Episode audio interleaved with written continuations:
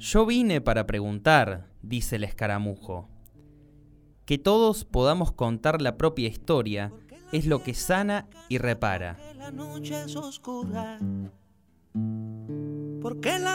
Saber no puede ser lujo. Te invito, invitamos. Poder decir por la 101.9 FM al toque. ¿Y por qué el escaramujo es de la rosa y del mar? Yo vivo de preguntar, saber no puede ser lujo. Yo vivo de preguntar, saber no puede ser lujo. Podría decir que es una luchadora, una guerrera, un ejemplo de lucha y no estaría mintiendo, pero prefiero acercarla a lo real contando que a Rosa le tocó pasar por lo que muchos padres o madres tememos. Le tocó encontrarse en ese momento por el que ningún padre o madre quiere atravesar. Hace más de 13 años que ella y su familia conviven con la ausencia sin explicaciones de Nicolás. Un día de septiembre de 2008, Nicolás Avena no volvió y no lo vieron más. No se supo nada de él y aún hoy no se sabe exactamente lo que pasó. Mirando la historia de lucha de Rosa y su familia, uno no puede evitar preguntarse por qué cuesta tanto que haya justicia completa. Hace días contábamos que se había logrado que uno de los policías que participó en la investigación aceptara en tribunales que alertaba de los allanamientos a los integrantes de la familia Vargas Parra, que hoy se sabe son los responsables de la desaparición de Nicolás. Y ahora nos toca dar la noticia que precisamente el jefe de esa familia, José Vargas Parra, obtuvo el beneficio de la prisión domiciliaria. Rosa, gracias por estar acá, por ayudarnos a tratar de entender algo que a lo mejor ni siquiera vos y tu familia terminan de entender del todo. ¿Crees en la justicia? En algún sector sí, porque no todos los sectores de la justicia han este, actuado como este señor juez Echenique Esteves, con mal desempeño, porque mi criterio es un claro caso de, de mal desempeño. Algunos sectores de la justicia funcionan, otros no. Pero me ha costado luchar para creer en la justicia. He tenido que lograr, a través de estos 14 años estudiando la carrera de Derecho y demás, hacerme mi lugar para que la justicia me dé una respuesta, porque de lo contrario, hasta no hace mucho tiempo, hasta el año 2014, la justicia hacía oídos sordos a mis reclamos. Porque te tocó patear puertas, gritar que te trataran como loca. Exactamente. He actuado así como creo que actuaría cualquier madre que le arrebatan a un hijo, ¿no? Sí, lamentablemente he tenido que patear puertas, derribar, gritar y siempre he sido la loca. Pero bueno, la loca viene demostrando que todo lo que dijo tiene pruebas y tiene razón y ha demostrado que es así. Ya hubo un momento en que parecía que le daban la domiciliaria a Vargas Parra y se logró que no sucediera. Ahora esta decisión eh, ¿Tiene posibilidad de vuelta atrás o ya no hay vuelta atrás con esto? No, ya no hay vuelta atrás porque ya está cómodamente instalado en su lugar. Eh, pareció en un principio porque justamente el juez de ejecución penal, el señor juez Echenique Esteban, eh, este, planteó una serie de requisitos que debían cumplirse para otorgarle la prisión domiciliaria. Y es justamente él el que, no cumple esto, porque la persona que, estaba, que actuaba como tercero garante no vivía en ese domicilio, la persona se presenta, porque la, por, a través de los medios de prensa se entera que le daban la libertad, se presenta espontáneamente, manifestando, y eso consta en el expediente, eh, manifestando que ella ya no vivía en ese lugar. Entonces no podían otorgársela porque no se puede cambiar el domicilio. Y además no poseía la línea este, fija, telefónica fija, que con eso lo van a monitorear. Mire usted qué vergüenza, cuando nosotros sabemos perfectamente cómo se vulnera una línea fija, usted puede pedir transferencia de llamada y se la transfiere al celular. O sea que usted puede estar en cualquier parte del, del país, le habla al teléfono fijo y le va a sonar donde usted esté porque se le transfiere la llamada. Todo eso se lo hice saber al señor Echenique Esteves, pero bueno, arbitrariamente decidió continuar con esto y ahora, por lo que yo tengo entendido, por las mis averiguaciones, no tiene la no posee la línea telefónica, porque eso consta en el expediente. Él el día 16 de febrero que dice que me notificó, yo no fui notificada, yo me enteré por medio de la prensa de esto.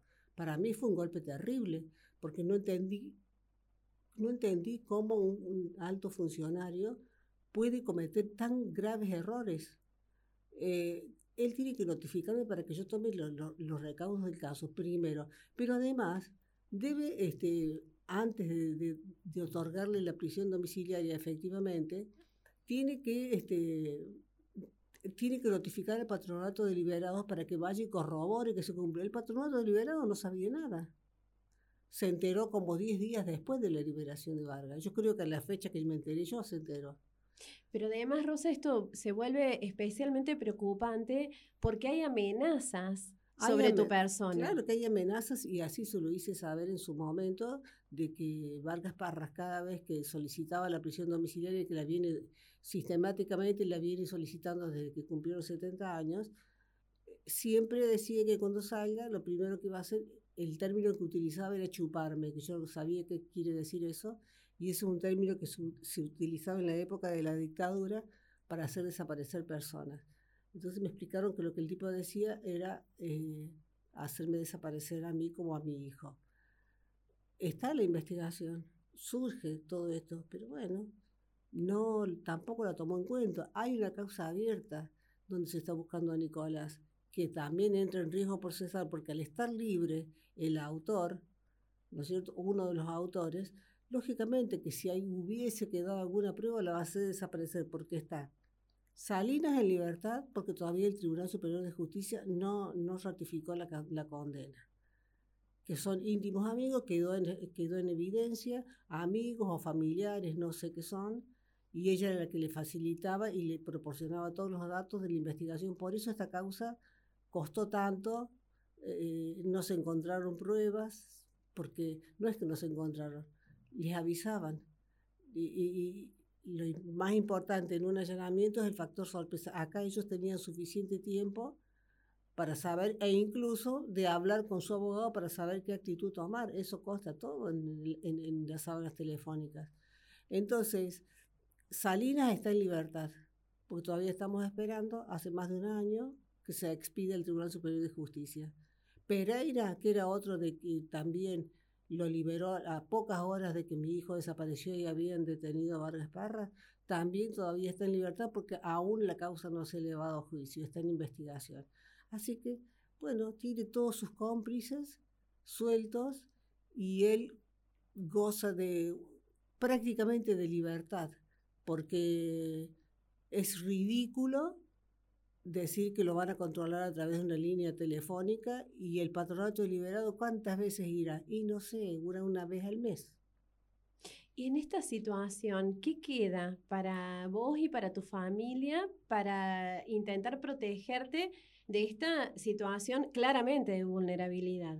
Mire, no estamos exentos de que nos suceda nada. No tenemos ninguna forma de protegernos porque yo debo ejercer mi profesión. Tengo, sí, no puedo salir a caminar libremente, andar en bicicleta a mi hijo. Eso no lo podemos hacer porque sabemos que, que, está, que es un peligro latente. Pero necesitamos salir a trabajar porque nosotros somos trabajadores, somos personas de bien. Entonces. Pero además es un derecho, Rosa. Y sí, tenemos que salir a trabajar y demás y no sabemos cuándo nos va a tocar. El otro día en mi estudio, yo sin saber que Vargas estaba en libertad, apareció una persona como un posible cliente, una persona humilde. Yo por supuesto que les recibí, porque es la mayor cantidad de gente que, atiendo, ¿no es cierto? Y esa persona me vino como que me quería dar datos, qué sé yo. Y, y a mi juicio, yo llamé a la policía, por supuesto. Esto está en conocimiento de la policía y la policía se hizo presente. Fue muy raro lo que fue hacer ese señor. A mi criterio es alguien que envió Vargas Parras para ver, vigilarme y saber cómo, cómo ubicarme, cómo... ¿Qué es lo que te hizo sospechar? Y, eh, porque me vino con algunos datos de que él sabía que alguien había matado a mi hijo, que no era Vargas Parra. Yo digo, no, señor, usted está equivocado. ¿Quién lo mandó a usted? ¿Quién lo mandó a que me diga esto? No, porque bueno, yo, alguien me dijo que, como queriendo cambiar las versiones, entonces a mí me resultó muy sospechoso y llamé a la policía que inmediatamente llegó. Y la policía lo entrevistó. Y, así que no sé cómo seguirá eso de, parte de la policía. Pero fue muy extraño porque ya Vargas Parra hacía 10 días que estaba libre y yo no sabía. ¿Y no sabías? No, yo no lo sabía. Y, y bueno, a mi, eh, a mi juicio, este señor fue mandado por Vargas Parra para ver cómo son mis movimientos, cómo pueden acceder a mí. Muy fácilmente, usted va como cliente y ahí yo estoy expuesta a cualquier cosa. Rosa, porque lo que sí se demostró es que la familia de los Vargas Parra son los culpables de la desaparición de Nicolás. Lo que todavía no se ha podido demostrar es qué pasó realmente con Nicolás. ¿Hay una causa abierta? ¿Cómo está esa causa? Bueno, esa causa está en stand-by porque la tiene el fiscal Miralle y jamás realizó ninguna medida para investigar y saber qué pasó con mi hijo. La tiene hace tres o cuatro años y jamás, si yo no presento, como siempre, alguna inquietud, algún dato, a los fiscales que han tenido esta causa, no se les cae una idea, ni se les ocurre ni les preocupa. Eh, solamente yo las tengo que impulsar siempre. Eh, Perdón, no recuerdo qué más me preguntó antes. No, esto, ¿en qué instancia está esa causa? Bueno, mire, eh, en la causa cuando se los, se los, se los juzga por este, privación ilegítima de la libertad coactiva por el número de partícipes. Pero surgieron muchos elementos que demostraron que Vargas Parra no solamente los secuestró, sino que los Vargas Parra asesinaron a mi hijo. Así surgieron, con, se hicieron una pericia de orología, de orología forense y los perros, cuando se secuestró un cuchillo en la casa de Vargas Parra, con las iniciales de Vargas Parra, ese cuchillo tenía sangre humana. Los perros de orología sintieron el olor de mi hijo en el mismo cuchillo. Eso es una prueba irrefutable. Luego después se presentó una persona. Hay dos o tres testimonios que, que, que realmente eh, involucrar a Vargas Parras en que él asesinó a mi hijo y con su familia, participaron todos ahí. Entonces, hay elementos, ¿por qué no se... Y después surgieron otros elementos más porque encontramos ropas de mi hijo y la, y persona que dijo que, que nos fue a dar el dato, dijo que la había levantado Vargas Parras en un camino que ella estaba haciendo dedo, que Vargas Parras se, se, fue a un costado del camino para tirar una, una basura, dijo ella. Eh, dice que cuando ella mira por el espejo retrovisor, ve que cae una manga y se da cuenta que es ropa.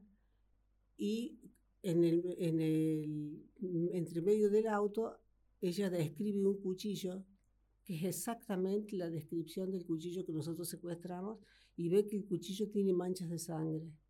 Entonces, se asustó y Vargas le dijo que no se hiciera problemas, que había ido a matar unos animales. Ese cuchillo exactamente con la descripción que dio la señora es la que está secuestrada en la causa, que es la que tiene sangre humana y los perros reconocieron el olor de mi hijo. Y además, la señora este, proporcionó todos esos datos y el fiscal Moine no dijo nada. Encontramos ropa, porque fuimos al lugar donde ella nos señaló. Yo en la foja número 2 hice toda la descripción de la ropa que se llevó mi hijo. Después de tantos años, en muy mal estado, en estado de putrefacción, se encontró la ropa. Y yo había detallado punto por punto, incluso un pantalón eh, de, de jean que tenía como una forma de B con hilos rojos, eso encontramos. Y entonces no fue suficiente para el fiscal Moene y no, y no lo acusó de homicidio, que lo debió haber acusado, porque ahí teníamos las pruebas, porque la, la, señora fue muy, muy este, veraz en sus dichos y encontramos la ropa de mi hijo. ¿Qué crees o qué explicación le encontras? ¿Es impericia? ¿Hay intereses creados? Mire, yo creo que muchos este, son, este, no tienen agallas. La gran mayoría de los fiscales que me han tocado en esta causa no tienen agallas. Hay que tener agallas para ser fiscal, en primer lugar. Después, amiguismo y todos los ismos que usted, compañerismo, favoritismo, o lo que sea, y todos los ismos que pueden existir. Y, y también porque, bueno, también hay intereses creados, como usted dice. Usted sabe que el mundo del narcotráfico es muy poderoso y tiene cabida en los tres poderes del Estado, como yo le dije. No me estoy refiriendo al Estado de Córdoba exclusivamente. Lo hemos visto a nivel país con el intendente de Itatí, en otros lugares que en una ambulancia un funcionario eh, llevaba, este, llevaba drogas. Acá hemos visto que el ex jefe de investigaciones lideraba una banda narco. Entonces, bueno, yo no, estoy diciendo nada descabellado, yo estoy diciendo lo que ocurre en la realidad. Y bueno, meterse con todos los poderes, siempre sucede esto, siempre se tapa todo. Y siempre tienen privilegios, como en este caso, porque el señor juez de ejecución penal, Echenique Esteves, decide otorgarle la libertad porque tiene 77 años, es un anciano. Mi esposo tiene 77 años y está trabajando. ¿Me entiendes? Y porque tiene hipertensión y porque extraña a la mujer que se le murió hace 11 años. Entonces, ¿qué puedo pensar yo? Eh, hipertensión tiene mi esposo, tengo yo, con todo esto se nos han creado miles de enfermedades. Eh, que está triste porque perdió un hijo, nosotros estamos desesperados, porque hace 14 años que no sabemos qué le pasó a la persona más importante de nuestra vida y él a un delincuente eh, le tiene piedad y nosotros, ¿qué somos? Nosotros que somos, en cierta manera, quienes eh, le pagamos su sueldo con nuestros impuestos, quienes eh, vivimos dentro del marco de la ley y somos personas de bien y hacemos bien a la sociedad, a nosotros, para nosotros no tienen piedad, para mi hijo no tienen piedad. Tienen piedad por un delincuente, un asesino, un narcotraficante. Entonces está el mundo al revés. Pero todavía crees que desde la justicia, desde el seno de ella, porque estudiaste y te formaste y ejerces abogacía, se pueden lograr cosas. Sí, por supuesto, porque como le manifesté recién, afortunadamente, no los jueces que tenemos, todos los que tenemos en esta época, son, eh, son jueces probos, que son jueces que ya han estudiado con otra mirada del derecho. Y hasta acá, siempre que ha recaído en la Cámara, he tenido respuestas que corresponden de acuerdo a la verdad. Me ha pasado solamente esto con el señor juez de ejecución, nada más. Pero yo no puedo decir nada de los jueces. Sí puedo cuestionar a algunos fiscales como los he cuestionado, pero no todos los fiscales tampoco son iguales. Es decir, hay, hay fiscales que son comprometidos y, hacen muy bien su trabajo. Otros, como ya usted ya sabe, con los que yo he tenido problemas, pero he tenido problemas reales. Yo tengo pruebas de lo que digo, de que cometieron delitos dentro de, de la investigación y perjudicaron la causa y a mí me muy maltrataron. Entonces yo eso por supuesto que lo voy a hacer público, yo voy a salir a gritar mi verdad porque es la verdad. Yo no, no invento nada. De todo lo que digo yo tengo pruebas de todo. Entonces, yo estoy peleando por lo más importante de la vida de un ser humano. Entonces no me van a parar, no me van a parar. ¿Sabes qué pensaba? Eh, que a personas como vos, o por ejemplo a la mamá de Facundo Estudillo Castro, a las familiares de Santiago Maldonado, eh, a tanta gente que lamentablemente tiene que pelear estas batallas, por ahí uno las enaltece y, en eso de enaltecerlos eh, tiene su lado A y su lado B. Por un lado los lleva así a lo más alto, pero por otro lado no les permite ser seres humanos. ¿Te pasa eso que sentís que no te permiten errores, que eh, no te permiten ser un ser humano por llevar adelante esta lucha? No, yo lo que... A mí no, porque yo no me creo nada que no soy. Yo soy una madre Yo soy la madre de Nicolás, no soy nadie. Eh, soy una persona como cualquiera. Eh, sí, por ahí a veces eh, es un poco, me sorprende porque la gente nos reconoce en la calle y uno siente que por ahí no tiene la suficiente privacidad, no tenemos nada para esconder, pero no, no, no, yo, lo siento eso, yo siento mucho, mucho, agradecimiento y mucho afecto de la gente y eso es bueno, es bueno saber que la sociedad se solidariza y porque acá en Río Cuarto nos conocemos todos, todos saben cómo somos, quién es mi esposo, quién he sido yo, que tenemos una trayectoria de ser personas de bien, trabajadores. Entonces, yo no siento ningún peso en eso, no me creo nada tampoco. Yo soy una ciudadana común como todos, que tuvo la desgracia de perder un hijo en estas circunstancias. ¿Y tu marido y tu hijo, eh, cómo están llevando toda esta situación? con muchísimo dolor, muchísima angustia. Eh, nosotros no podemos ser felices porque nos falta una parte importante de nuestra vida. Eh, ellos no lo manifiestan como yo. Yo salgo, grito, peleo, pateo, trompeo si tengo que hacerlo, porque esa es mi forma de ser. Ellos tienen otra forma que esconden, es todo para adentro y sufren mucho más que yo, porque yo al menos el dolor lo tengo, pero yo, yo lo, lo muestro y lo hago sentir y reclamo y si tengo que voltear una puerta patada, a mí no me va a detener nada de eso. Ellos en ese aspecto son diferentes. E, ellos guardan mucho y sufren mucho más que yo, porque no lo pueden exteriorizar. ¿Siempre fuiste así de no admitir el no como opción y qué es lo que te permitió avanzar, cómo has avanzado en todo esto? Sí, siempre fui así. Nunca soporté, nunca soporté las este, injusticias, jamás. Eh, nunca, yo crecí en una familia muy humilde, con muchas necesidades, y sabía que eso era pasajero eh, que en algún momento eso se iba a revertir porque yo podía eh, tener otro tipo de cosas de educación, que es lo que siempre anhelé. Eh, yo cuando era chica nunca tuve la dicha de tener un libro. Entonces, esto no, no, no, no puede ser. Yo en algún momento lo voy a tener porque me lo voy a procurar. Y así mi familia me enseñó desde muy niña a procurarme todo lo que necesitaba. Entonces yo comencé a trabajar desde, muy chica y todo lo que me propuse, ¿cómo que no voy a poder? Todo se puede. Todo se puede. Todo lo que uno se propone en la vida, todo se puede lograr.